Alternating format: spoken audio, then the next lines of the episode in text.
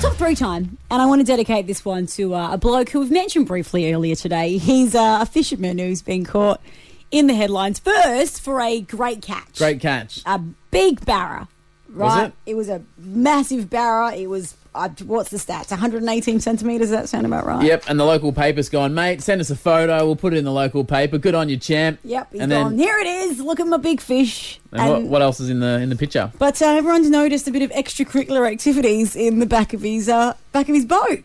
Looks like a homemade You make me say it 'cause it's too scared to. smoking device. There's a bong in the boat, guys. Monkeys. There's a bong in the boat. well, look, here's where the top three comes from. Is it really? Because I mean, at one point, it just looks like an empty bottle. well, it is. But um, That's what a bong is. so you know what?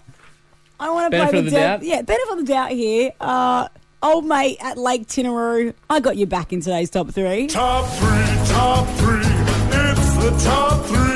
And you don't get to pick them because they are picked by me. Top three things it could have been if it wasn't a bong. Right. Here are some other options. That why he had that bottle in the back of his And yeah, fishing it, boat. it wasn't a good one. Like, we're talking a, a Gatorade bottle and a bit of hose Well, version. yeah. Okay. So in at number three, maybe it was some important piece of homemade predatory attracting equipment. The bubbling sounds simulate the sounds of schooling baitfish. So he was just bringing them in. Bringing 'em in. And who's laughing now with the massive barra? Yeah, the- Old mate Lake Tinaroo, that's who. My, uh, my methods work. And at number two, maybe it's just an empty bottle he was using to drink his herbal life tea.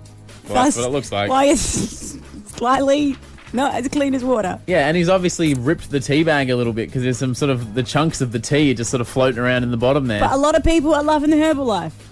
So is he, apparently. Maybe He's like loving the Herbalife. Mr. Lake Tinaroo is too. But then at number one, maybe just maybe old mate was using that bottle as a vase. a vase. He was finding Oh. wildflowers for his girlfriend while he was out on his fishing trip because he didn't want her to feel forgotten and he was just trying to keep them fresh until he got home. It makes perfect sense now. Perfect sense. What a Oh, guy. get off his case, a everyone. Come guy. on. Ryan and Rosie.